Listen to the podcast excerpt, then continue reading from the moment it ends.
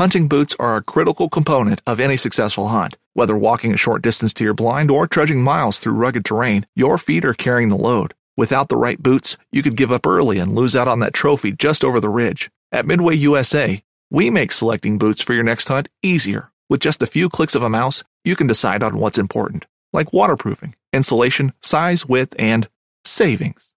For just about everything for shooting, hunting, and the outdoors, check out MidwayUSA.com. At MidwayUSA, we know the AR-15 is one of the most popular rifles in modern American history. Known for its modularity and widespread use, it's often considered essential to any gun collection. The essential things you need to run an AR-15 are usually always in stock during shortages, things like magazines and 5.56 ammo. Whether you're looking to buy a new AR-15 or buy parts for your modern sporting rifle, log on and for just about everything for the outdoors, shop MidwayUSA.com.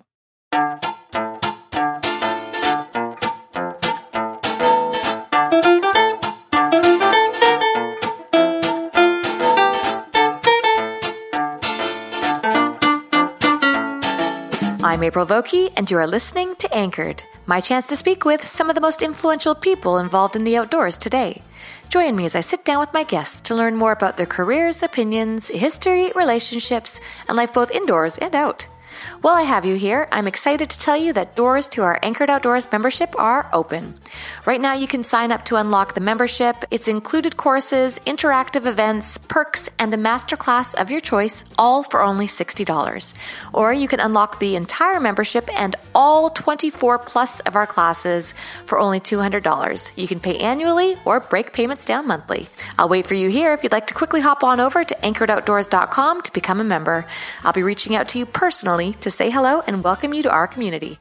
Again, that's www.anchoredoutdoors.com. Derek Bird grew up fly fishing Rocky Mountain streams in British Columbia's Kootenay region. His passion for catching trout has taken him to some of North America's most remote destinations.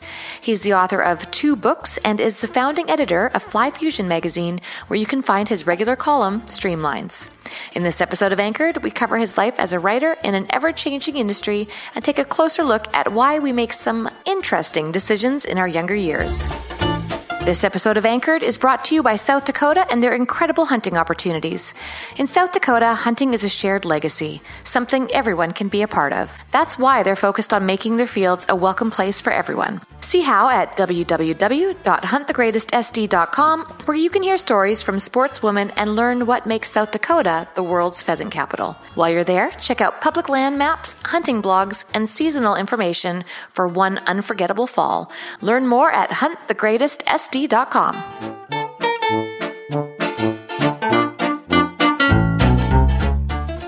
Rock and roll, here we go. Don't be scared, don't be nervous. I'm totally good to go. Now that you've said rock and roll, I'm like totally good to go. Okay, good. So look, it's refreshing to be able to podcast someone, you know, who I know personally. And just to kind of give some context there, with now being able to record remotely and obviously be able to see my guests, but I've been interviewing people I don't really know personally, which I didn't realize how difficult that is to do. If you don't know someone's backstory and their personality, it's really tricky. So it is, I just want to start by saying it is so refreshing to sit down again with someone I know personally. And I feel like we're getting caught up after, what did you say? It's been 4 years. Well, yeah, I think we figured it was 4 or 5 years because so there's a few times that we tried to film together before, like out on different rivers.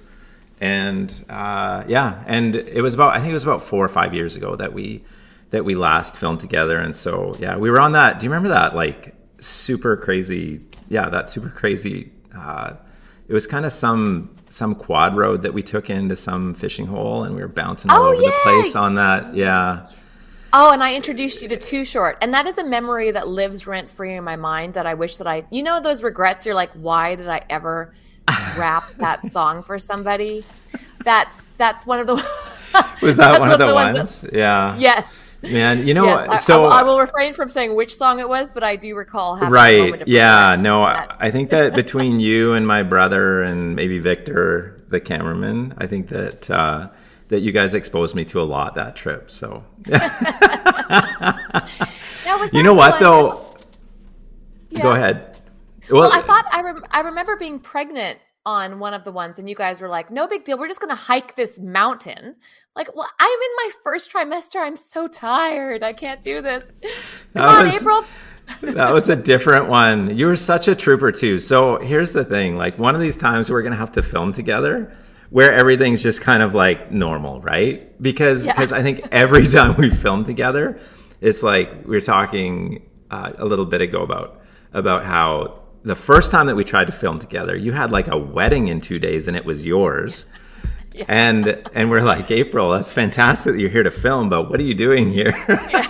But we were like, wow, you're a trooper, and way to go, Charles, right? Like, anyways, so it was like 2 days before. And then, but that one got like, you know, we actually basically got to the river and then it totally chocolated up and we couldn't even fish, right? And so I don't know if we actually even fished together that day. But the one you're referring to, the one where we had to hike, because I don't know if I realized how pregnant you actually were. So I'm like, oh, I said, you know, in the pre-planning thing, I'm like, well, there's bull trout down in this canyon and it's not a super bad hike. And I'm sure she, like, April will be able to do it, right? Like, but I didn't realize how pregnant you were. And I think that I felt a little bit bad. It was not first trimester. I think I was showing, because I think I remember trying to cut that out and filming. I can't remember how long I was, but I remember every step being like, why have I done this? Yeah. But you were pretty good though, because even though, you know, obviously you were thinking that, we didn't hear very much of that or even any of that, I don't think. And then really it was our guide that kind of saved the day, because we caught a few bull trout down in that canyon, but then he's like, yeah, I've got a better spot. And then he like ran back to town and grabbed his jet boat. And then we like hopped, which probably is what we should have done to begin with, right? Like, we totally should have like just been like, oh yeah, April's pregnant. Why don't we just hop in a boat and like actually fish out of a boat? Because that would have been smart. But yeah, but you know, filming with us, we're not always like hyper intelligent, right? We're always just like, oh, where are we going to go fishing? And I will attest to that. Yeah. You know what though? Yeah, go ahead. You know what though? I have to say, there's like, I sold myself short a little bit, because there's a lot of thought that we put into filming. But I think that when we actually get there, it's like, it's more like, okay, it's more like, you know, you just want to fish, right? And so there's a part of my brain that like shuts off, because I'm like, oh, I just got to catch fish now. Anyways, yeah, the older I get, the better I'm getting at like not allowing that part of my brain to shut down, just like letting the thinking part of my brain carry on even while I'm fishing. But I don't know. Right. Anyways. Well, let's provide some context here. So Derek Bird, part of the infamous Bird family. Yes. I mean, infamous sounds like it's bad, but a lot of people know the Bird family. I would say more people know your brother than you, as far as, you know, being front-facing in the fly fishing industry. So let's just provide a little bit of context here. So Fly Fusion magazine, that has been a family business from the beginning. I don't know. I'm hoping you'll tell me more about how that all started. Yeah, for sure. It was, oh man. And you know what? I should really know the answer to this, April. Like, I should actually know the year that we started, but it was like, I think it was around 2003. That we got going, and it was actually the result of a trade show, and because my family started like this kind of Western Canadian fly fishing exposition, and then there they realized that my brother I believe that wanted to actually like do a magazine that kind of went along with that.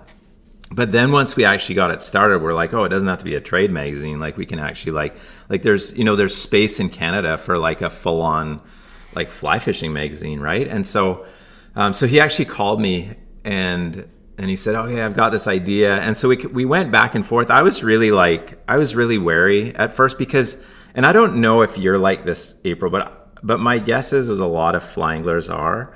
And I know that this sounds really hypocritical, because I do spend time in front of a camera, you know, out like filming kind of different locations. But I think in my kind of youthful naivety, like back when I was however old I was when things got started, I didn't want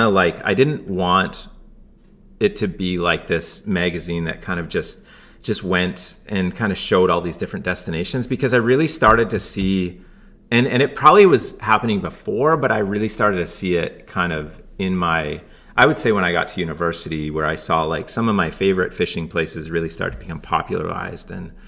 And I struggled a little bit with that, even though, you know, I know that there's arguments on the other side for, you know, popularizing a fishery. I understand that. But I think in my kind of youthful, my youthfulness, I struggle with that. And so I said to Chris, I said, I'd love to join you and help you out. But I'd like for it to be more instructional, the magazine, rather than destination based. And so that became a real focus. And it really struck a nerve, which you can attest to this because of what you've got going, right? With, you know, with Anchored Outdoors, and like how you're very, like there's a, you know, with your master classes, you're very, like there's a lot of instruction that goes along with what you do. And people really, like they really gravitate towards that. I think everybody, you know, whether it be fly fishing or hunting or whatever it is, there's always more that you can know, right? And so we became, like the magazine kind of became this place where we went out and found like some of the, what I would consider kind of some of the best of the best, like the most knowledgeable of the most knowledgeable. And we kind of featured their ideas, and then we found really good photographers to go along with their good ideas. And it really kind of, it took off. It really did.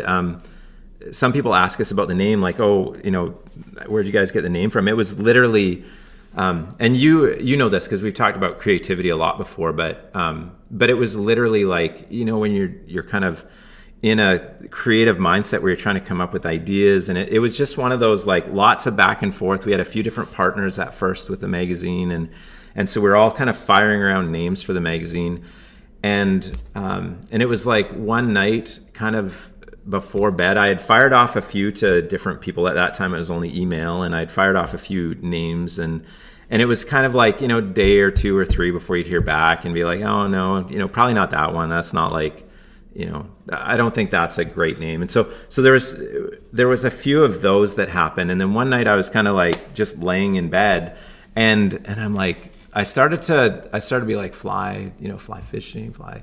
And so I started to do that kind of as we do, like creative types start to do when they're just kind of like, you know, when their brain finally gets to rest, right? That's kind of when things really start to happen. And so that's what happened. I was just like, I kind of like, it was kind of like this, you know, fly fusion. Oh, that has a nice ring to it, right? Like it has this kind of like, yeah, it just had this, like, you know, this kind of confusion of words that went along that kind of said everything that we wanted to say. And so I emailed everybody when I got up the next morning, all of our partners and stuff. And I said, here's another one. And that was funny because when I sent that one out, within 10 minutes, everybody was back. Yep, that's it. That's the one, right?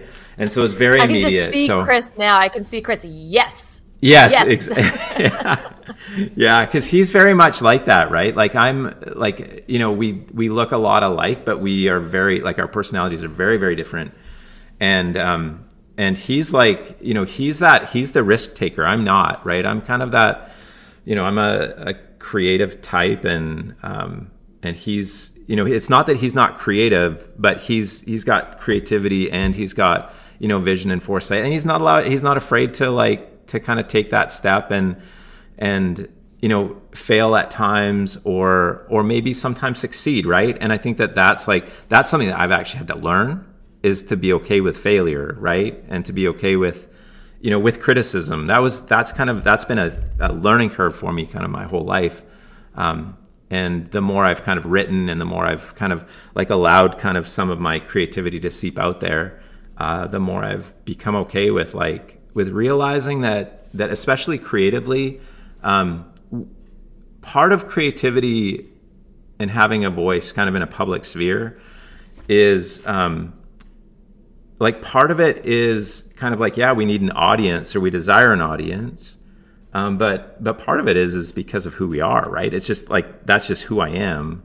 Like, I have to create things. I have to write things. I have to do that. That's who I am. And so whether it's praise or criticism that I get as a result of that, that's very secondary for me. But I had to learn that too. So anyways, and I suspect that you like would have some understanding of that as well, right? Because you're very much in the public eye, far more than I am, but you're very much in the public eye. And when you're in the public eye, you do get a little bit of criticism here or there, and you get praise, and you can't and you can't if you allow yourself to kind of to be formed by that, you'll actually be destroyed by it. Whether it's the praise or the criticism, you'll be destroyed on either side. And so it's more of a, no, this is who I am. This is what I'm doing.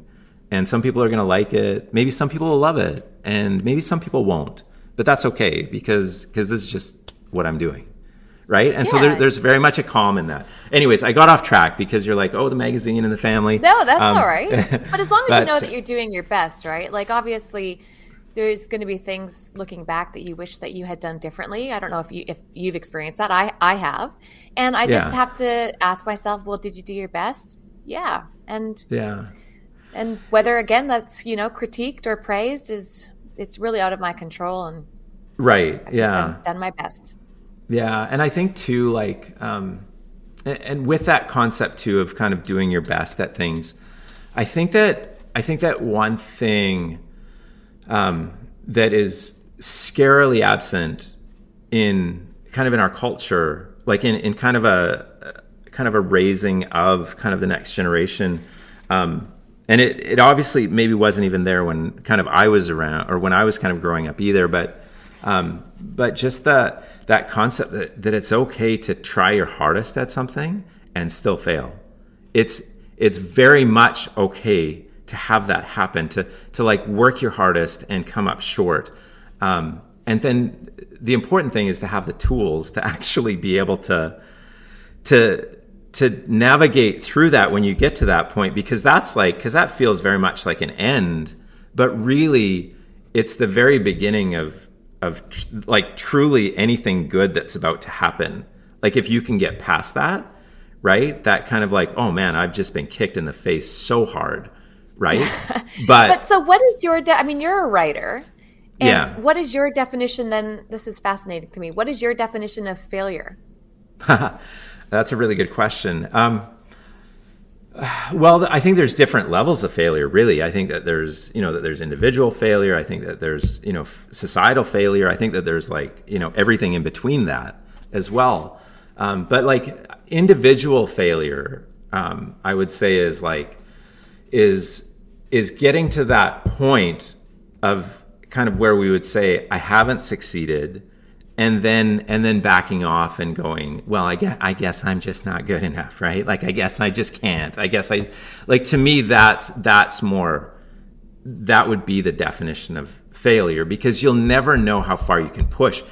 And the thing is that we're very individualistic, which is good. That's not a bad thing, but sometimes even as creative types, sometimes we need people to help us get past that.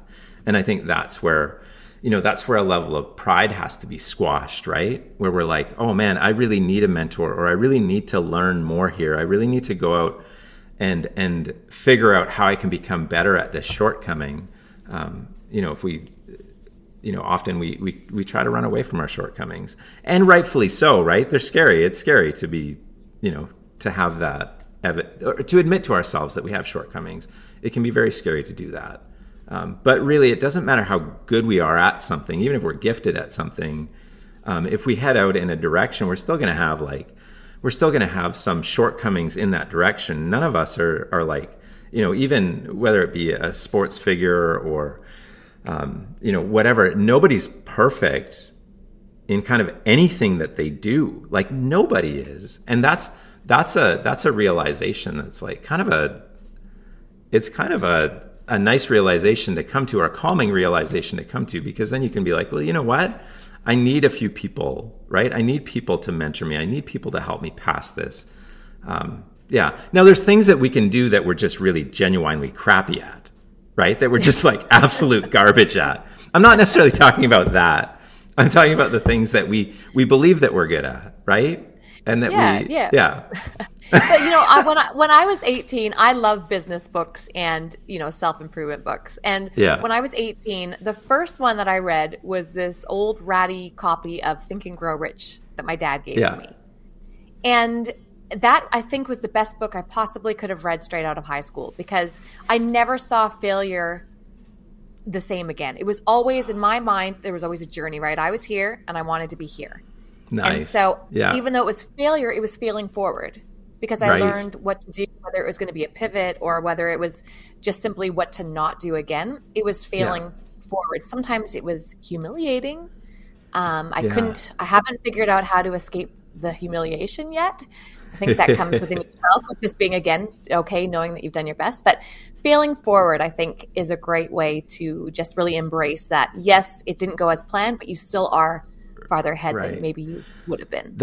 And that's good that you discovered that when you did. Like, kudos to your dad, right, for giving you that book. Because I think that that's like, you know, discovering that at that age probably has a lot to do with kind of where you're at now, right? Because, I think so, for sure, because there's like, because there's things that, you know, there's things that, you pick those things up along the way.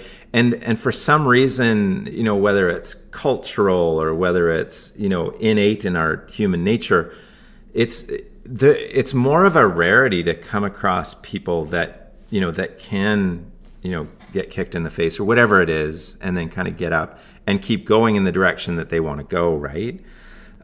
So anyways, I think that that's a really, you know, that was a very positive lesson that you could learn. And obviously you're somebody that, actually I know this because we've chatted before, but you're somebody that can learn from books, and you do that a lot, right? You do, there's a lot of reading that you do. And so I think that's really positive, because sometimes we don't have certain role models in our lives, or we don't have, you know, somebody that's kind of maybe forged that path that we are going to walk through our lives. And so we have to read books, or we have to find podcasts, or we have to, pick up a magazine, or we have to do whatever. Right. And so anyways, So back to the magazine, but, and actually before I dive back into the magazine, I will just preface that with saying it's also very dangerous to figure that out at 18, 19, 20, 21, 22, because as a young adult, when you pair that confidence with your limited knowledge of the world and insight into, you know, your own self, and just maybe how ignorant and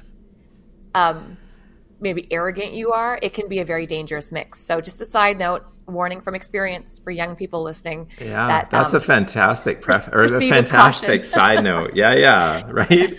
Because you think you're great when you're 25. I mean, I look back now and I probably shouldn't have known all those things so early on, because I was too young and arrogant to know my own limitations. Right. Yeah, there is that, right? Where we're like, and I think that that's where, you know, regrets can maybe take root and things like that, is when we look back at how much we thought we knew at a certain stage in life. It's so embarrassing. But I think it's like, it's so important. Otherwise cultures just wouldn't change. Do you know what I mean? They'd become stagnant. They really would. If you don't have these brash, self-confident, you know, like upper level teenagers /20s, if you don't have those people that are like, that don't get the full spectrum, but they don't even know that they don't get the full spectrum, I think that cultures would just stagnate, like 100%. And so, because I've thought about that before, where I'm just like, why is that? Why was I so confident when I was like 21 or 25? Why was I so confident then? And really looking back, I knew so little, right? But I just thought I just had infinite wisdom at that age. But thinking back, that's why, or what I believe anyways, is that it needs to be there. It's part of, you know, essentially it's part of our design, right? It's part of like our brains haven't maybe fully developed in certain areas, and yet we believe that we know most things, or maybe everything. So anyways. Yeah, right. Yeah. What a good point. So your parents were also involved in the magazine. And just for people who don't know, you were a full-time teacher. I mean, are you still teaching?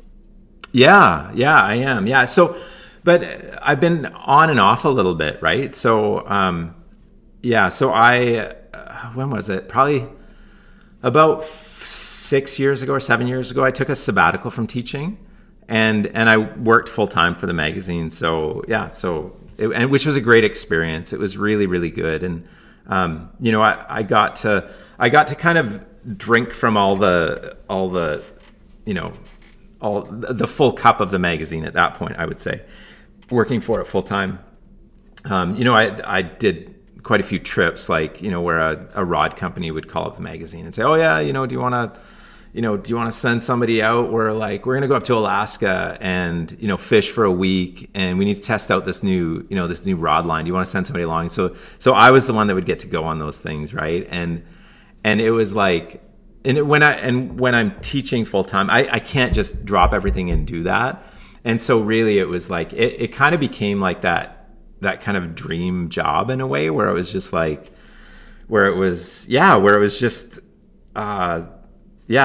that, going on, like, you know, media trips where all these other, you know, magazine types or like social influencers would be, and kind of just hanging out with all these people that share a very similar passion. And, you know, some of them are your competitors, and so you don't really know how everybody's going to kind of react and respond right away. And so there was that dynamic, but it was really cool, like just going, you know, steelheading with some of those guys or some of those people, and yeah, just testing out, you know, different rods. And anyway, so that was pretty cool. But so I did that for a number of years. I think it was 4 years where I just worked full time. I mean, I've been with the magazine right from its inception. I've written for it right from the very start, written and edited right from the very start, all the way till today. But the full time, yeah, it was pretty cool that way to be able to do that. I am back teaching full time now, but I. And that's an interesting, and I don't think I've ever shared this before. So way to go, April. But anyways, I think that because I would have people come up to me like all the time, especially when I was working full time for the magazine, and just go, "You have my dream job. Like, you literally have my dream job. If I could do anything," like there was one guy that I met, and I can't remember if it was out on the river or where it was, but maybe it was like picking up kids from school. I don't know. I can't remember. Anyways. He came up and he just said, "Derek," he said, "I was, you know, I'm in the middle of like switching careers right now, and my career counselor asked me, like, what job do you want?" And he went, "Well, do you know Derek Bird? I want his job. That's the job I want." So there was people that were like, "Yeah, no, I want to do that." But the crazy thing was is that there was part of me, and I don't know if it was the crazy part of me, but there was part of me that had a lot of trouble reconciling kind of working full time in what in the pastime that I'm most passionate about.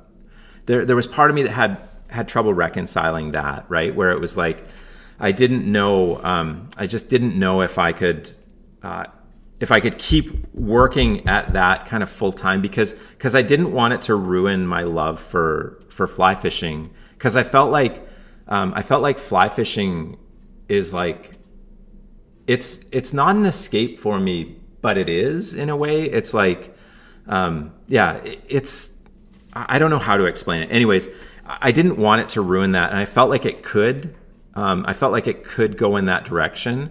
And so, and I missed teaching horribly. Like I did, I loved teaching. I love the day-to-day interaction. I love literature. I love kind of delving into things with students like that. And so, so I missed teaching. And so I went back to teaching full time, and now I still work for the magazine, but it's not full time anymore. I write. And then if there's any film stuff, I said, "Oh yeah, keep my name on the list for that." 'Cause I love going out filming. That's one of my favorite things. Yeah. Which is so funny, because to me, you don't really have this real, what you would think of when you think of a filming personality or somebody who really loves being on television. But I guess it's just because it's not scripted and you get to just be yourself and have fun. Yeah. Yes. That's so funny that you picked that up, April, because I have to say, and it goes all the way back. You know, I've always said to, like, I don't know whether it's like my students or whoever I end up in a conversation with, it where we end up kind of in this place.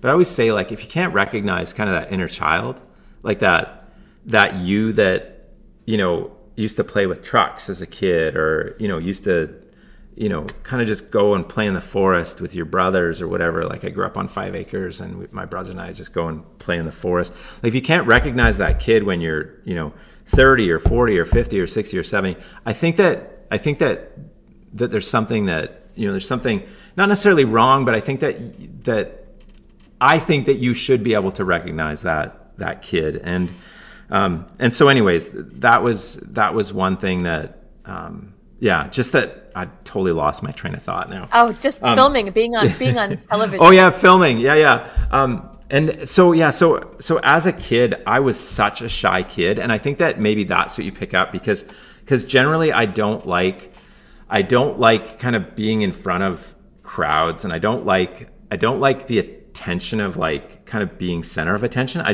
don't like that. Which is really a conundrum.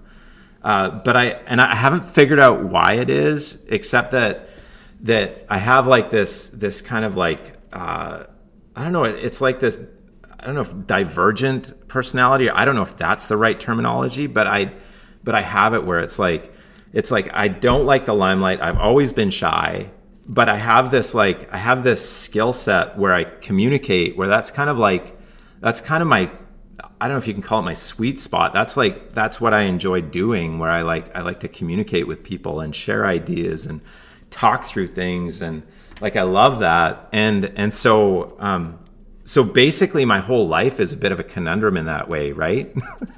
Or just that you do better one-on-one than maybe in a group setting. Well, yeah. And I think that's what's so special about your writing too, as a side note, is I feel like when I read your writing, I feel like you are speaking to me, and whether it's in fiction or through the column in the magazine, I definitely feel like you're not speaking to the masses, but I feel like you're speaking to me. So maybe your sweet spot, if you will, is communicating in a more intimate setting. Oh, thank you for that. I appreciate that actually very much, because, yeah, you know what? I really appreciate that statement, because I believe that, I have this, you know, this thought about kind of art and communication, and it's that, And I think that the thought has emerged because of where we're off to culturally, and it's just that I hope that culturally we never get too far away from the fact that we're more intricately connected than I think that we realize, and I think that that's what makes kind of art what it is, or that's what makes kind of a more mass communication what it is that we, you know, when we read something, you know, whether it be a novel or, you know, or a nonfiction book or whatever, when we read something and we're like, and something connects with us, it's because somebody else actually has that same idea and they're able to express it. And it kind of opens up your eyes to something that exists somewhere within you already. I believe it exists somewhere within you already, and you're like, oh my goodness, like, so just as an example, because that to me is quite abstract, but just as an example, like, I remember, like, I can remember everything about seeing the movie A River Runs Through It for the first time. I think I was 20 at the time when it came out. So it was 1993. And I can remember sitting in the movie theater and just thinking, like, between Robert Redford and Norman McLean, like, they told a story that I identified with so many different parts of it, right? Like I felt like, and again, like, to use what you just said, I felt like they were communicating, like, directly to me, right? I felt like they made the movie just for me. You know what's funny, April, too, is that so I remember very much that. And I remember just sitting in the movie theater afterwards, after the credits were rolling, and just not even wanting to move, just wanting to just, like, I wish that there was more of it. I just wanted it to keep happening. I wanted the story to keep happening. So when I wrote this novel that I wrote, which at some point I'm sure we'll talk about a little bit, but when I wrote it, I actually sent, there's a fella that I've crossed paths with in the last few years because of the film festival, who's like, who works directly for Robert Redford. And so I emailed him one day. I'm like, can I send a copy of my book? I'd like to send a signed copy to Robert Redford. And so I wrote an inscription on the inside, saying, I remember everything about the movie. So just thank you. Thank you for telling the story the way that you told the story, because, and so I wrote that on the inside of the cover of my book, and I haven't heard back from him. But anyways, that's neither here nor there. So I hope he got it, but if not, anyways, yeah. So that's, yeah. I think that that there's this underlying common kind of, I don't know what you'd even call it. There's this underlying common humanity, and that's what makes art what it is, and that's what makes whether it's doing what you're doing and communicating to this mass audience or whatever it is, there's this underlying kind of common thread that runs through humanity. And are we unique? 100%. We're all so unique, and we've all got our own journeys to take, and I understand that. But then on the other side, we're there's a reason why we're drawn to certain pieces of literature. There's a reason why we're drawn to certain pieces of art. There's a reason why we're drawn to certain movies, and why we feel like those movies communicated specifically to us, or that book communicated specifically to us. And it's because we share, we share a common humanity, and I love that. And so being able to tap into that at times, and sometimes I fail, sometimes I really miss the mark, and I understand that, and I've walked that bridge before, but and I will again, because that's part of it. Sometimes we just we fully miss the mark, and but that, yeah, it's part of it, right? That's part of humanity as well. We all know what it's like to to fail and get back up. We all know what it's like to to succeed and feel good about it, right? To yeah. Anyways, yeah. So you've just segued me perfectly into art and literature and fly fishing. Okay, yeah. Which is obviously something that you are, I believe that you, how do I say this? I almost feel like you're hanging on for dear life to art and literature and fly fishing. And it's funny because reading a lot of the books, even dating back to the late 1800s, all throughout the 1900s, it was very artistic. Yeah. And I know that over the last decade, 20 years or so, there's been a bit of a shift. Do you still feel like you're talking to the same audience, or do you feel like you're talking to people who maybe don't necessarily hear you or want to hear you? Yeah. Oh man, April, what a great question, man. That's so good. So yes and no, there's a whole bunch of different answers to that question you just asked. There's been a shift culturally, right? Since, and I would say, Industrial Revolution, kind of scientific revolution, there's been a shift culturally, and that's why we just want to be imbued with knowledge, right? Where we want to know more when we're, as fly anglers, where we feel we have all of this information at our fingertips, and so we want to know more. So yes, culture is kind of it's kind of shifted.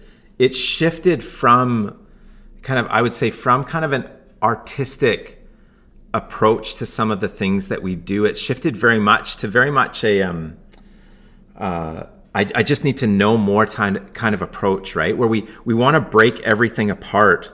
And put it back together so that we know how every kind of every segment or piece of our of our cast. We want to know kind of where the stop points of our cast need to begin and stop, and we want to know that we're fully stopping and accelerating 0 to 60. We want to break down every single element and know every single element.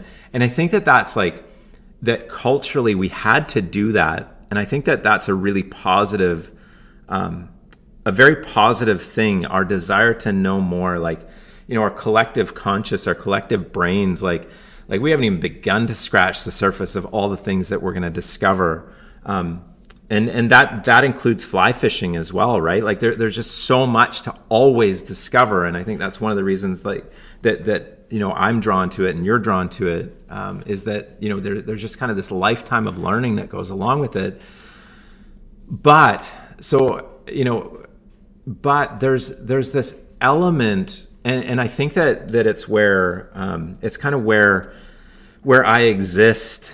And sometimes I'm like, why do I exist here? Sometimes I get frustrated with myself, but because I don't know if it's a message that everybody necessarily wants to hear right now. I don't know if kind of the artistic message is necessarily the one, because I think that, again, I think that we've kind of gravitated away from that. But as somebody that, you know, that has a story to tell, I think that if I can tie into, and not that I try to do that, it's just kind of the way my stories kind of come together.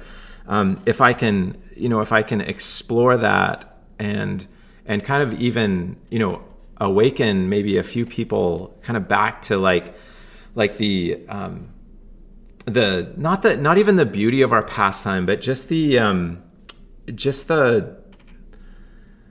some of the bigger questions of our pastime, right? Like, I don't know, just why do I feel so small when I'm like out in nature, right? When I'm standing below like massive peaks and standing in a river that's, you know, that has trout in it and has like, you know, a blue wing olive hatch coming off. Like, why do I feel like, you know, why do I feel small and yet invited to that kind of party, right? Why do I, you know, why is that?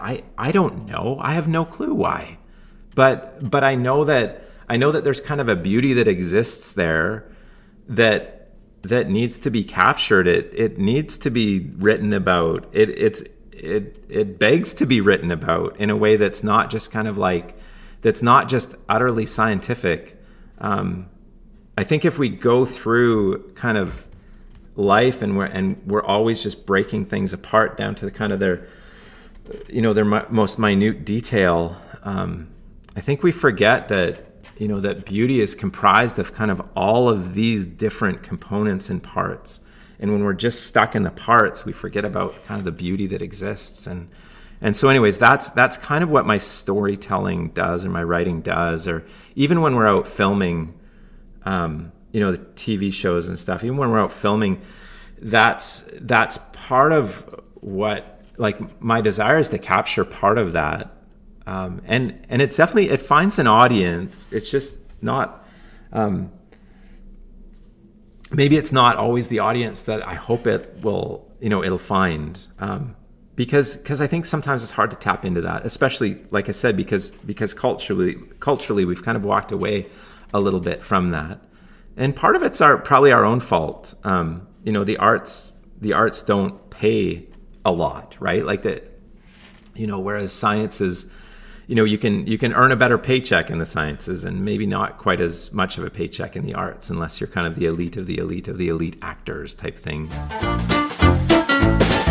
Coming up, Derek and I continue our conversation.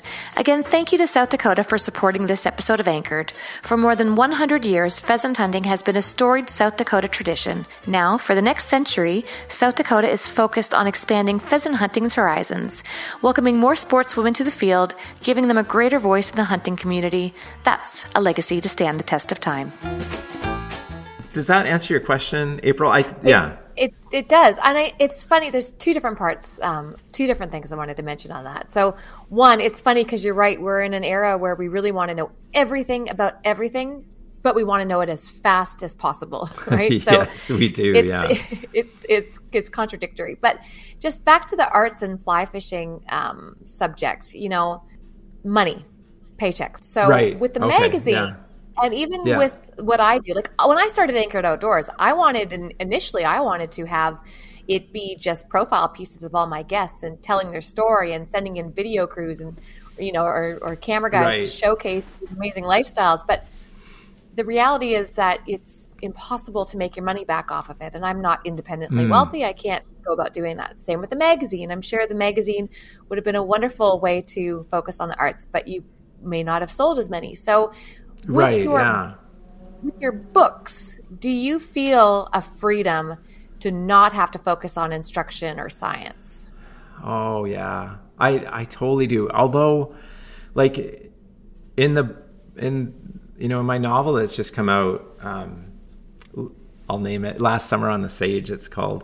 There are elements in it that are very you know, I would say more scientific, right? That, you know, that name certain bugs. And like one of the things, if you, you know, if you do go out and buy it or read it, it's like, you'll notice that, you'll notice that, you know, the hatch chart kind of follows perfectly through the narrative, right? Like, it's like, oh, like the main character, Ryan, he's, you know, astute enough to know that, you know, when he kind of like is putting, you know, is putting this, you know, this, when he's tying on like a terrestrial, like a, you know, say like a hopper or something, he knows that his summer's coming to an end, right? He knows that, you know, that this will be his last summer fishing this, because he's off to, you know, he's off to the big city, he's off to university. And so it kind of like, he reflects on that as he's going through. But I do feel that very much, April, in the storytelling that I'm doing, specifically in this novel, Last Summer on the Sage. I feel like there's like kind of this like ultimate freedom to just be a storyteller, and that's like one of the things that I love doing the most. Like when I sit down and talk with people, I love listening to people's stories. And I love telling stories, and like the book that I just wrote, it has like little segments or little pieces of stories that have happened to me while I've been growing up. But there's this freedom in fiction where we can kind of take that story and we can kind of do whatever we want with it, right?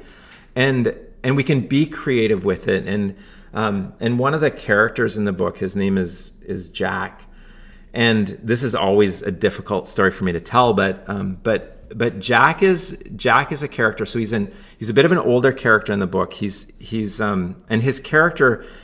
I had him like when I started writing the actual like first draft and stuff. You know, I had this plot arc. I had Jack's character all kind of lined up, but when I started writing Jack's character, I just fell in love with his character because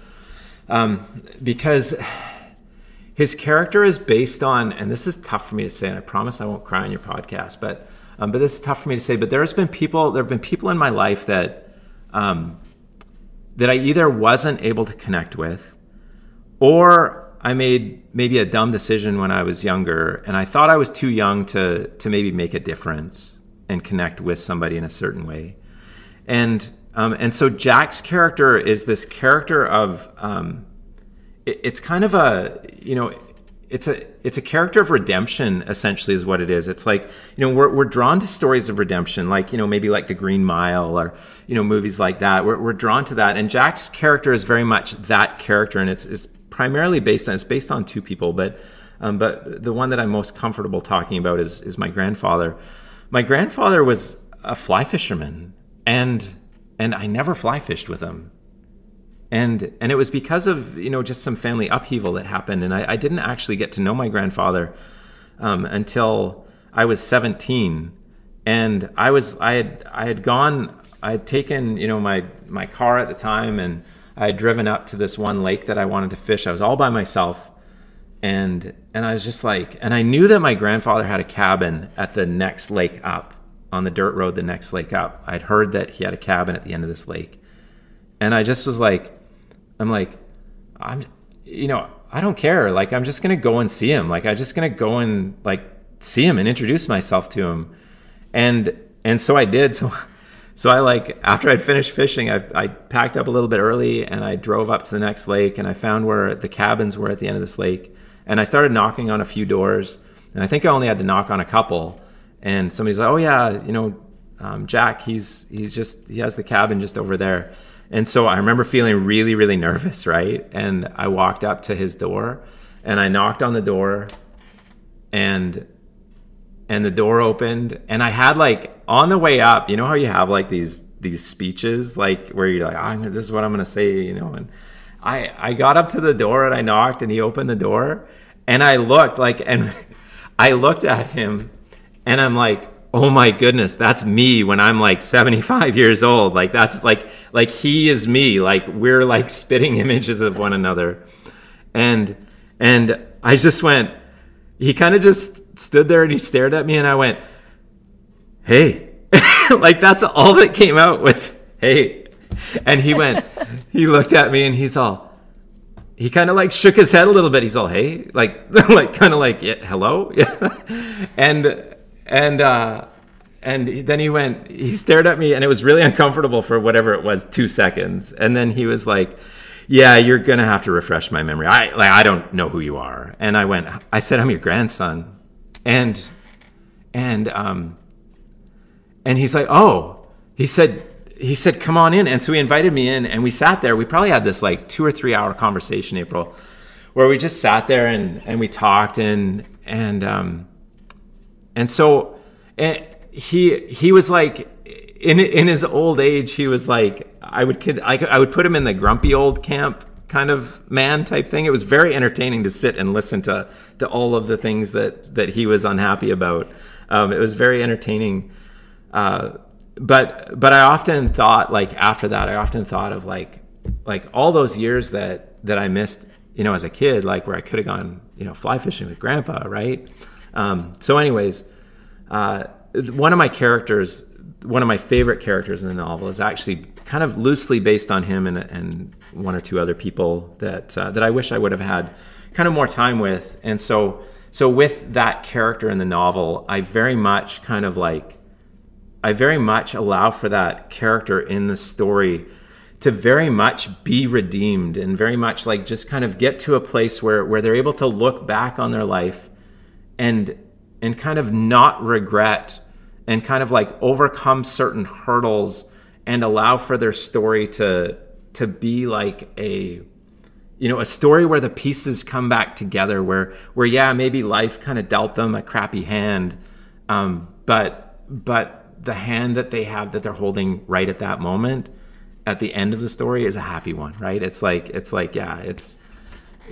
Yeah. So anyways, he became kind of one of my favorite characters. He's this kind of this recluse who has this cabin up in the middle of nowhere. And he's kind of he ends up being forced to interact with the main character because of an unfortunate circumstance. He's kind of forced out of his cabin. And he's just this wealth of information and knowledge. And he grows as he becomes kind of this mentor to the main character. And it's like, anyways, I love that. And I don't know if there's room for that in kind of like in fly fishing, like that kind of a story, but it's a story of fly fishing. Like the main character, he's just like this kid that like, just kind of like that's how he feels alive, right? He fly fishes, and that's what he does with his two best friends, his best friend and then his best friend's younger sister, who becomes who's like a year or two younger, who becomes kind of a love interest towards the end as well.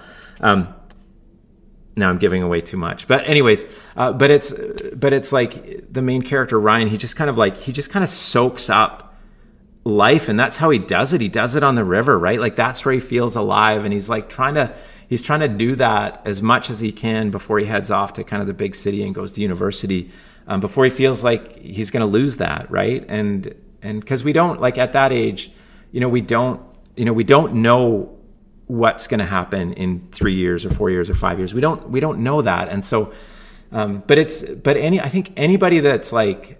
And here are the touch points in it. Like anybody that loves fly fishing will love this.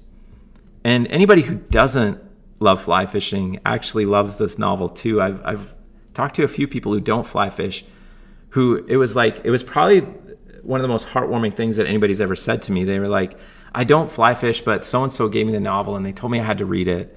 And I read it, and now I want to fly fish. And I was just like, oh my goodness, like that's just so meaningful for me. But I think anybody who like loves fly fishing would love this story. Anybody who knows what it's like to kind of like fall in love at 17 and think it's like the biggest thing in the entire world would love this story. Anybody that feels like they've kind of maybe lost a section of their life for whatever reason, and kind of gain it back, or have the hope to gain life back and kind of feel like they're in control of portions of their life at least, would love this story. I said to somebody the other day, I'm like, oh, and here I am, like, I'm not really good at promoting my stuff because I just kind of write it and then I move on. I'm working on another novel right now, but I said to somebody after some of the, like, just astoundingly positive feedback that I'm getting from people that have read it. I said to somebody the other day, I was like, I feel like it's not, it's kind of, I feel like as a flyangler, you have a choice. It's like, do you want to be the person who like, who this is recommended to, or do you want to recommend it to somebody else? Because at some point you're going to read it. So anyways, that sounds way overconfident, but I'm kind of hoping for that. Well, look, I read the first chapter of that book and I genuinely enjoyed it. I wanted to know what happened next. Oh yeah. So just wait till you get to chapter 10. So the first few chapters are good, but it really, I'm setting up the story. When you get to kind of like chapters 8, 9, 10, it's like, it becomes like, I don't know, it just becomes kind of like encompassing, because I've written parallel plots. Parallel plots are just kind of like, they are what they sound, right? They're kind of like these two plots that kind of move along together. And any time where there's parallel plots, they have to come together at some point. And I kind of love where the parallel plots come together, but I'm biased. So it sounds that's like a cool lot that you've planning when you were. Did you have to map it all out? Yeah. It was so much planning. It was like, and yeah, I wrote kind of this massive plot arc and I had kind of these two plots that kind of run through the whole novel, and they're very integral to the novel. The novel actually starts out not on a river, but the novel starts out in a classroom. It starts out this teacher, he's teaching the novel to his class, and there's like one kid in the class who's excited about it because the kid fly fishes, right? And so he's just like so excited about it, and so the teacher's like trying to cultivate some excitement by telling them, well, it's not just about fly fishing, right? It's about fly fishing, but it's about, it's about kind of the essential aspects of life, right? It's about, trying to figure out what you're going to do with your life, and trying to figure out kind of how you're going to make an impact with your life, and trying to understand and navigate kind of the relationships that you have as you go through your life. And yeah, it's like, it's all about fly fishing, but it's all about those other things too. And it's kind of woven together. And so that's how the novel starts out. It starts out in the classroom. And oh, maybe it wasn't chapter 1 that I read. I read the chapter, I don't want to give too much away, but he and his girlfriend come across some nefarious characters. What chapter? Yes. That's chapter 2. So it starts out very much like kind of, I wanted to get started like kind of right in the action, right? And so it's not his girlfriend, but it's his best friend's younger sister, and they end up going fishing together. It's kind of opening day on their favorite river, and so they go out after work and they run into some nefarious characters. Who just happen to be, and not that I'm trying to demonize anybody that fishes, but they just happen to be like bait chuckers, right? Like guys that, sit under the bridges. And I feel like I'm safe on your podcast by saying that. If I'm like on just a full fishing podcast, I would never demonize anybody, but they're demonized in the novel. Yeah. They're the antagonist. Yeah. There's just no room for a backcast under a bridge, and so that's right. Gnarly characters together. Yeah, that's exactly. But it was a while when I read it. So when did the book go live, and where can people find it? Yeah, well, I sent it. So I did. I sent it to you. I think it was last year. I sent you like a kind of a pre, whatever, I can't remember what we call it. Anyways, I sent you like a few chapters, like a preview, so that you could write a little blurb. So there's a nice blurb on the back from you. And yeah, so you can get it. You can go to, Fly Fusion magazine, to the store. Like there's a button you can click on and hit store, and you can find it in there under books. There's a few books that Fly Fusion mag sells, and they're the ones that published it. You can also go onto Amazon, and on Amazon, it's like, if you type in Last Summer on the Sage and my name, Derek Bird, it'll come up, and you can like purchase it on Amazon. And yeah, so yeah. Can you get it in an ebook? What's your opinion on the whole ebook thing as a publisher? Yeah, no, you can get it on you can get it on Kindle or an ebook as well. You can purchase it that way. I love, like, I'm still old school, right? So I love having that like paper copy, and I love being able to kind of put that up in my office after I've finished a book or something like that. So I'm old school that way, but yeah, there's I mean, there's so many benefits to just buying like an ebook too, right? So yeah. So did you ever get to fish with your grandpa? Oh, good question. I never did, but there is a kind of a happy ending to that story. I mean, besides the fact that we would just kind of, that we would sit and chat. And that wasn't the first time that I stopped by after that. Every time I'd go up and fish that lake, I'd go by my grandpa's cabin to see if he was there. When he passed away, so he actually got to, there were times where I'd go back. I live on Vancouver Island now. There were times where I'd go back to the Kootenays and when he was still alive, and he got to meet, my wife and my kids, and which was really, really cool. And just shortly before he passed away, I believe it was before he passed away, that he gave me his I think it was like a 1956 or 58 Hardy knockabout split cane fly rod. So I inherited that from him. Yeah, I inherited that from him, and it was like, I still have it, and yeah, I have. It's like it's on my to-do list to put it up in my office, but it's still not up yet, and it, which is awful because that's where it needs to go. But yeah, I inherited that from him. I fished with it a few times just to say that I've held the same cork and fished the same fly rod as my grandpa. But yeah, so when people ask me like why I fish, I'm like, I think I'm kind of almost too old to answer the question now. I'm like, cause I like it. But no, I think that it's like, it's part of, I don't know, it's part of my DNA, like knowing that my grandfather fished and, that my dad is like, I mean, that's what we used to do. Right. I'm sure like lots of other people who fish, that's what we used to do. My dad would pull out the topo maps, the topographical maps. And, just before the weekend, we'd sit there as kids and just kind of stare at it.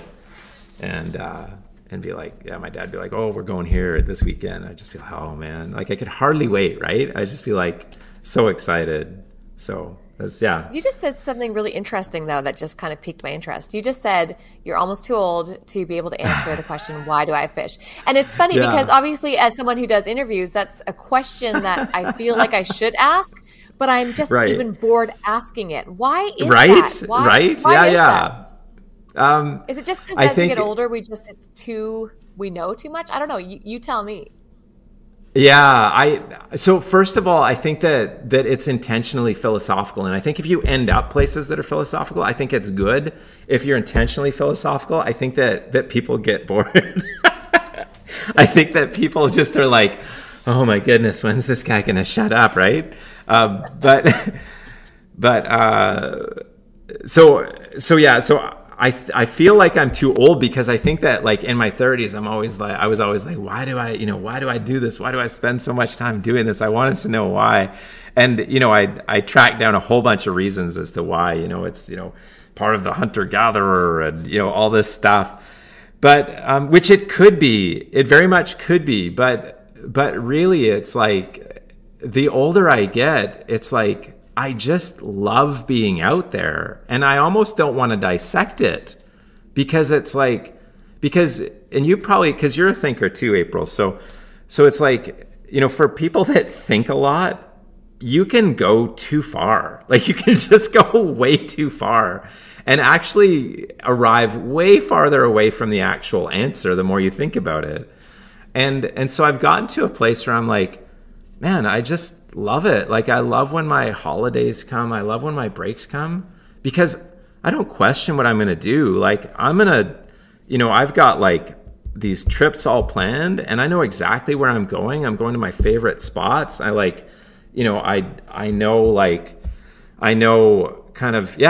how I'm going to spend my time unwinding and just kind of like loving it. I was fishing with Jim McLennan the other day.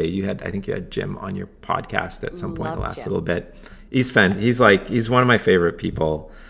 He's like, he doesn't know this. I've never told him, but it's going to be out there now because I'm going to say it. But I have like, kind of a top 5 like life heroes kind of like roster, and he's on it.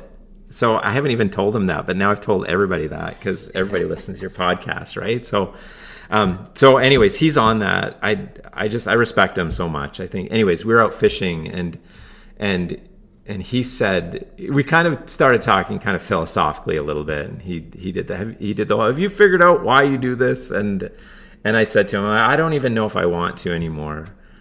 to figure out why. I said, but I think I know why people like you and I do.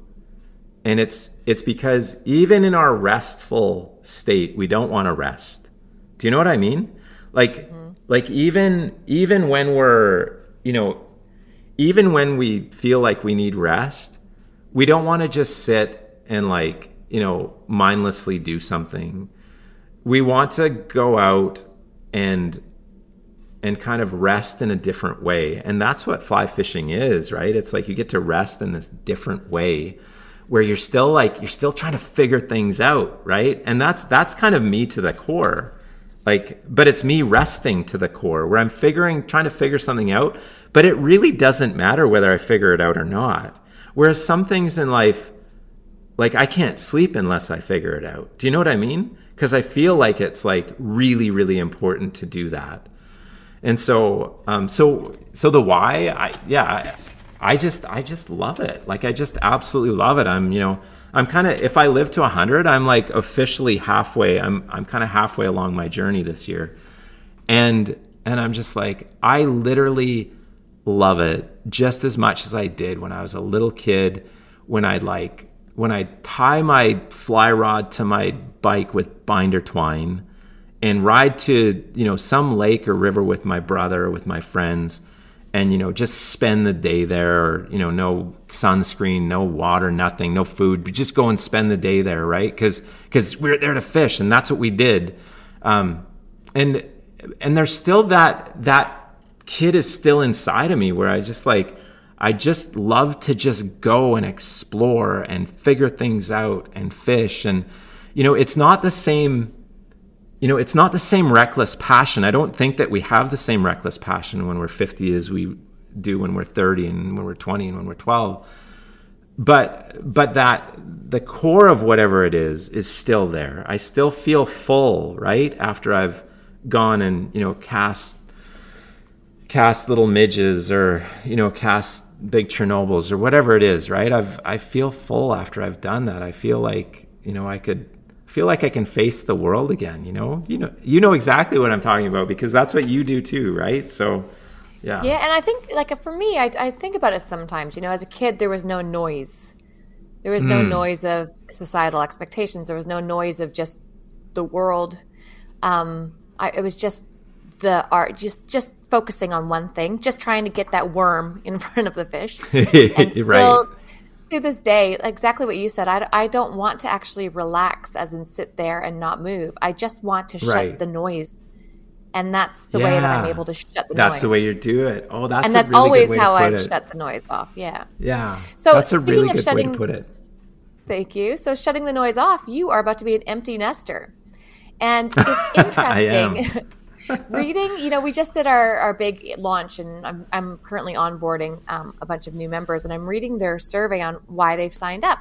And a lot of them have done it or they've signed up and they're ready to learn more and focus on themselves because their kids have grown up and have gone, you know, they've left the nest. And it's interesting talking to a lot of these members and figuring out where they're at right now in their journey, because it's almost like they're starting over. Where are you at with that whole journey? Oh, man. So, So where I'm at is, like, this is such a multi-layered question too, but it was something that I feared, like, all along. I mean, you raise your kids to be independent, and you actually feel successful when they go out and they go away to university. But you also, like, you invest so much of your life, right, into them that there's, like, this kind of, like, you know, empty space kind of that exists after they leave. And so both of my sons are off to university, and so my wife and I, we just, you know, recently and kind of in the last year became empty nesters. And I can remember, so I've only really, and I'm embarrassed to say this, but I'm going to say it. I've only cried twice. Because the whole empty nest thing. Because once was this, and this part is embarrassing. I might, like, lose sleep about this tonight and text you and be like, April, you got to cut that part out. But anyways, I'm going to say it anyways. Be careful, I'm not cutting it out, so be careful. So the first time was when the first time I cried about it was when the kids were like, they were probably like 5 and 7. And my wife and I, we took them to Toy Story 3. And it was funny because Toy Story 3 is all about, you know, the kid growing up and like giving away all his toys and heading off to university, right? And so we're like watching the movie, and in the theater, like everybody's kind of like at our stage in life at that point, right? And in the theater, people are like, I could hear people crying, and I'm just like, I did the guy thing, right? Where I was just like, I'm looking around because I could feel it in my throat, right? And I'm like, I'm thinking I'm not gonna cry. This is just a dumb Pixar film, right? So I'm thinking that, but I like really pushed it down. I really had to work at pushing it down, right? When he's giving away all his like stuffed animals and heading off to university, people are like, woo, you know, crying.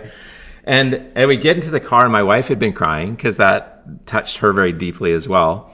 And we're starting to drive away, and she's like, are you okay, honey? And I'm like, I'm fine. I did the whole, I'm fine. And like a few minutes later, she's all, I don't think you're fine, hun. Like, do you need to talk about something? I'm like, honey, I'm fine. I'm like, totally fine. Kids are sitting in the back seat. I don't want to cry in front of my boys, right? And about like 10 minutes later, we're driving along, and I just let it all out. I'm like, our kids are going to grow up one day. And I like start to cry as I'm driving. They're going to grow up one day. They're going to like leave the house. And I don't know if I'll ever be ready for that. And so I had a good cry about it then. And then when it actually happened, I think after about 2 weeks, I kind of sobbed. I kind of like did the push it down thing again, and then, you know, trying to be strong for everybody. And then I just like, after about 2 weeks, I think I like had a day where they didn't come through the door, and they weren't going to be coming through the door for like months and months and months until the next summer or until Christmas or whatever. And I was just like, yeah, I sobbed, and then I kind of got it out, and then I was good. It was like, okay. And the great part about it is that my wife and I, we've been able to start to focus on each other again, which is wonderful, right? It's kind of like, well, that's why we got married, right? That's why we fell in love with each other, because you're awesome. And so it's been like that, and it's been really nice that way. And it's like, and then I've got extra time because I'm not driving kids everywhere, and I'm not like, you know, driving them to soccer or basketball or, you know, it's been great. And so I've got extra time. I've got a little bit extra time, and I don't feel as guilty when I like, you know, run to the river after work one day and, you know, catch this hatch or that hatch. And, and I've got more time to write. And so I'm writing a ton, and yeah, it's been good. I'd never want them to leave, but I'm like, but that's why we do it, right? That's why we raise kids, so that they'll head out and become independent and take over for us one day. Right. So anyways, I probably didn't really say anything like helpful to anybody who's like in the empty nester stage, but yeah. But I just think it's so interesting how many people are in that stage. But, you know, it's true. My girlfriend said it to me the other day, or a friend of mine said it to me the other day. She said, you know, there will be a day when it's the last time you ever pick your daughter up. There will just be a day when it's the last time. And that really resonates with me. You know, I'm in that stage. My daughter's almost 5, so I'm like, yes, I cannot wait for you to get out of this house. But then when I really look at it, it's daunting for sure. I'm definitely not watching Toy Story 3. Yeah, don't watch that. Yeah, not at that age. Yeah. Do you find that like you watch because it happens so much, you know, in such compressed time when kids are smaller, but they go through stages, right? And you kind of like, as a parent, I remember thinking like what the heck is happening? They're doing this and they never did that before. And then you kind of like figure it out, whether it's reading something or talking to a friend who's like gone through it or whatever. You kind of figure it out, and then you're kind of like, yeah, I got this, right? I got this. And then all of a sudden they hit a different stage, and you're just like, okay, what's going on, right? And it's like, yeah, there's like, do you find that? Yeah, absolutely. Yeah. I can't keep up, but I actually quite enjoy it. She keeps me on my feet. She is a mini me. You haven't met Adelaide yet, but no. So I feel like, so while, yes, I have a hard time keeping up with the stages, I know what the next stage is going to be, if that makes sense. Right. Okay. Yeah. Because I was that person. So yeah, there you go. So you have some understanding. Yeah. To some degree, remember. It gets easier as she gets older, you know, and also my mom kept a diary of raising me up till I was a teenager. Really? Wow. And it's been interesting seeing the parallels there as well. So I feel like mom's kind of given me a heads up on what to expect. My mom's been a great teammate with all this. Yeah. Well, that's great that she kept that. That would help a lot, especially since you have a mini you. So. But it's funny because I remember reading. So when Adelaide, I was just telling Charles this the other day, when Adelaide was first born, I was reading the journal. And I was actually really put off by it, and I put it down because at some point I had read up to, I think I was 4 or 5. Yeah. And my mom was writing about how she didn't like me. And interesting. I was like, and of course I've got a little, you know, I've got like a 4-month-old, and I'm looking at this innocent angel and I'm thinking, yeah, I don't need to read anymore. For the fact right. that a full-grown adult wouldn't like a child. But now that I have that child, there are days where I love her, but I don't necessarily like her either. And right. So yeah. There's a big difference, right? She's a little older, so I can look at it with humor for sure. Right. Yeah. And it's like, I think as parents, like that's kind of like that common humanity that we have, right? Where it's like, some days we feel like, you know, like we're masterful parents, like, oh, I've got this, right? And then other days you feel like such a horrible failure, right? Where you're like, I hope that kind of happened before their memory like actually kicks in, because I'm like a horrible failure as a parent, right? And then on those days, the one thing that I liked about those days was when they would go down to sleep and you'd kind of like look in on them to check in on them. And they'd look so peaceful, even though they were little terrors that day, right? They just like totally peaceful, and you could kind of like breathe again, knowing that tomorrow would be a fresh start. So yes, and on those days, I very specifically go and sit down with her at night and just look at her little face, and she still suckles. Oh, okay, she's almost 5, and she still suckles like when she used to feed. And so when she's asleep, her little mouth suckles, and so it doesn't matter how hard of a day it is. I sit there and I just watch that, and I'm grounded again. But it happens fast, and you know, I've got to be honest, I'm scared for the whole empty nest thing, because you have to figure yourself out all over again, don't you? Well, 100% you do, right? Because, you know, I think I'd heard this or I'd said it or I can't remember, but it's like one of those things that you adopt where you're like, oh no, I must have come up with that, but I likely didn't. But it was like, I remember thinking like, you don't know how selfish you actually are until you get married. And then you don't realize how selfish you've been until you have a kid. Do you know what I mean? It's like there's this progression where you have to when you get married, you have to learn to kind of give, even at times where it's like where you're too tired, like to, you know, to be kind of who you need to be in a situation.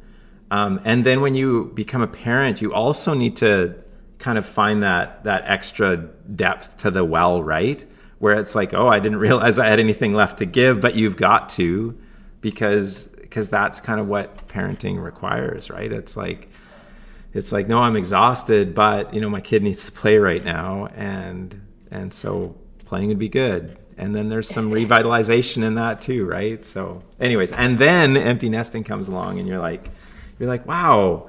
You start to rediscover yourself. You're right. You said that. You start to rediscover yourself. You start to. I see a book in it. Honestly, I see a book in that. Oh, yeah. But the emotions that you're going through right now are so fresh and so real. They'll probably numb as years go on. I would put paper to pen and start writing that now. I think that's a great idea. That's the one thing. Like once I started writing, like actual books. Once I started writing, it was like, because I went through a whole period of time where I'm like, I don't know if I can do this. There's like a million people in the world that would be better than me to, you know, to do this and yada, yada, yada. And then once I was like, oh, I just have to do this. Like, I just have to. Now it's like, I just have I've got like 3 books lined up in my head where I'm just like, okay, that's next, then that's next. And so, yeah, so I'm just like, I'm just coming to the end of a novel. Like, I've just finished the second draft, and so I'm getting ready to send it out to some editing now. And I'm already thinking, okay, I'm already like, am I going to start like basically the next book? Am I going to start to outline it tomorrow type thing? Like, I'm kind of like, that's how my mind works. But then I'm like, shoot, I also have to I also have to talk about my book and promote my books too. Otherwise nobody's going to read them. And then I'm just writing them, and I'm like, okay, next book.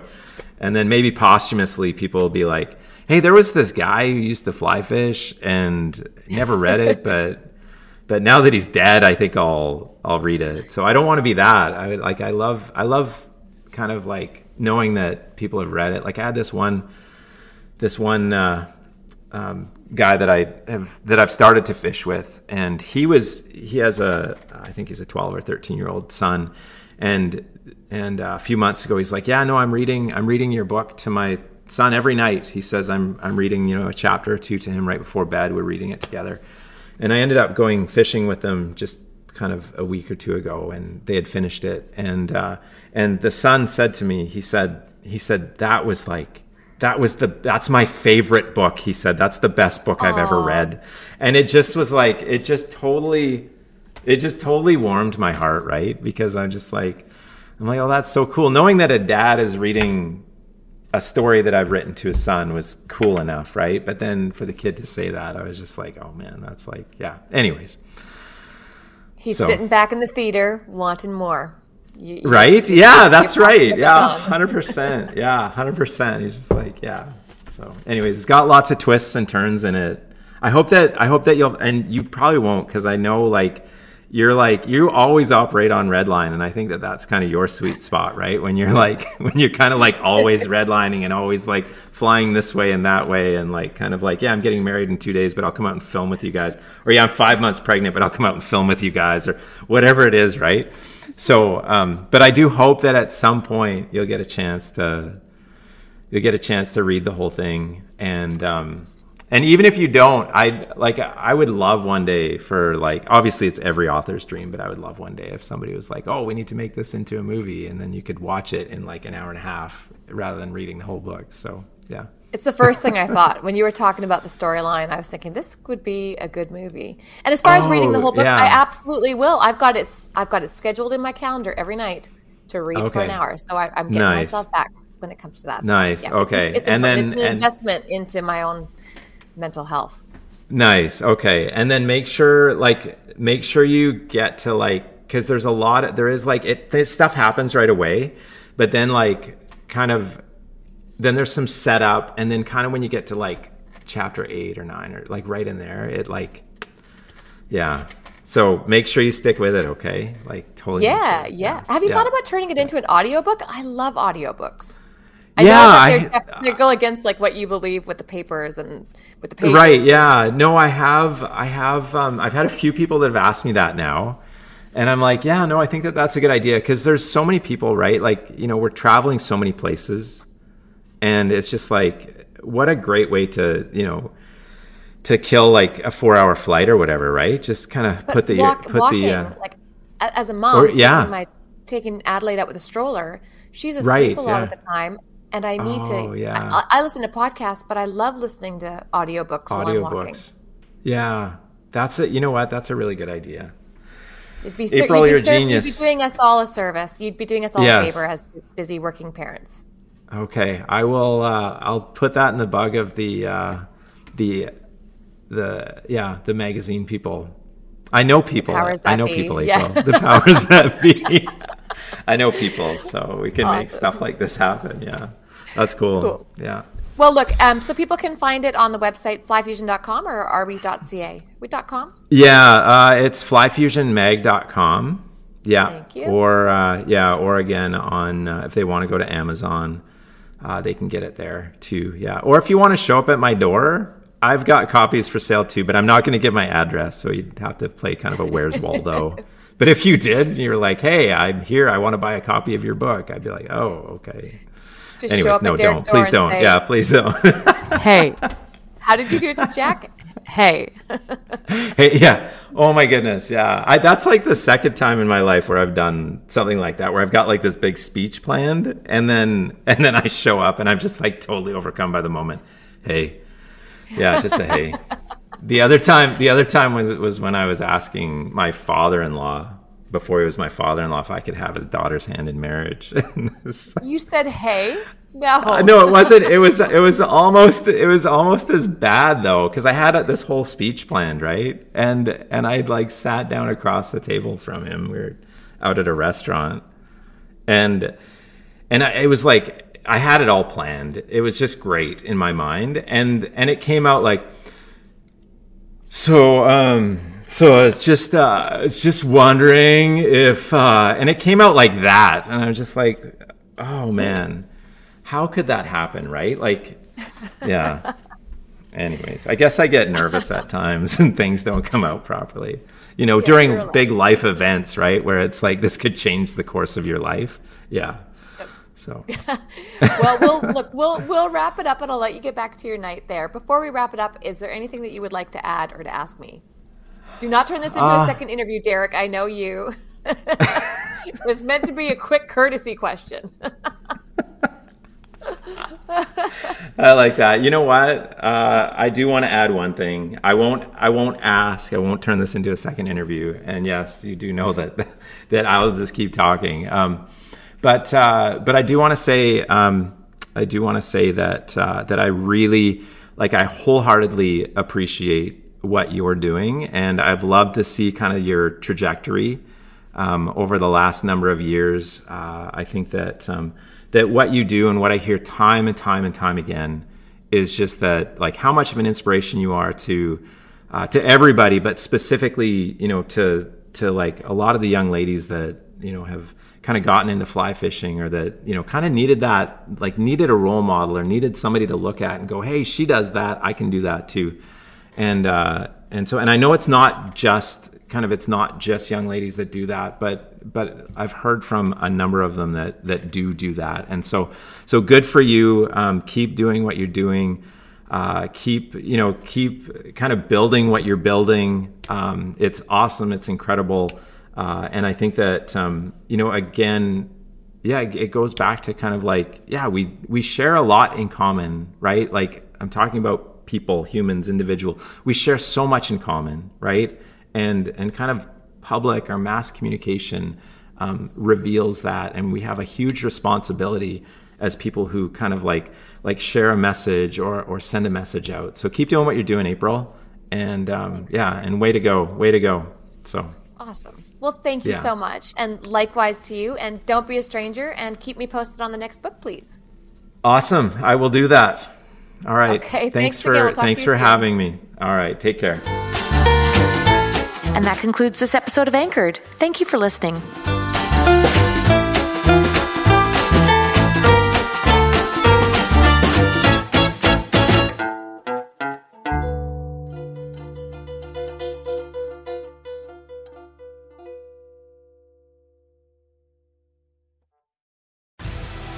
You want to succeed, you want to fish, you want to be one of the greatest. Tune in to West Marine's Life on the Water, presented by Costa Custom Boats, every Saturday night from 7 to 9 p.m. Eastern on Waypoint TV. You'd think, with four of us spread out on a tiny island, that the task of tagging a whitetail would not be a big thing. But, as I've learned, no matter where I've been, whitetails can be damn tricky. Pursuing wild game in wild places. Tune in to HuntStand Presents Saturdays at 8:30 p.m. Eastern. Waypoint TV, the destination for outdoor entertainment.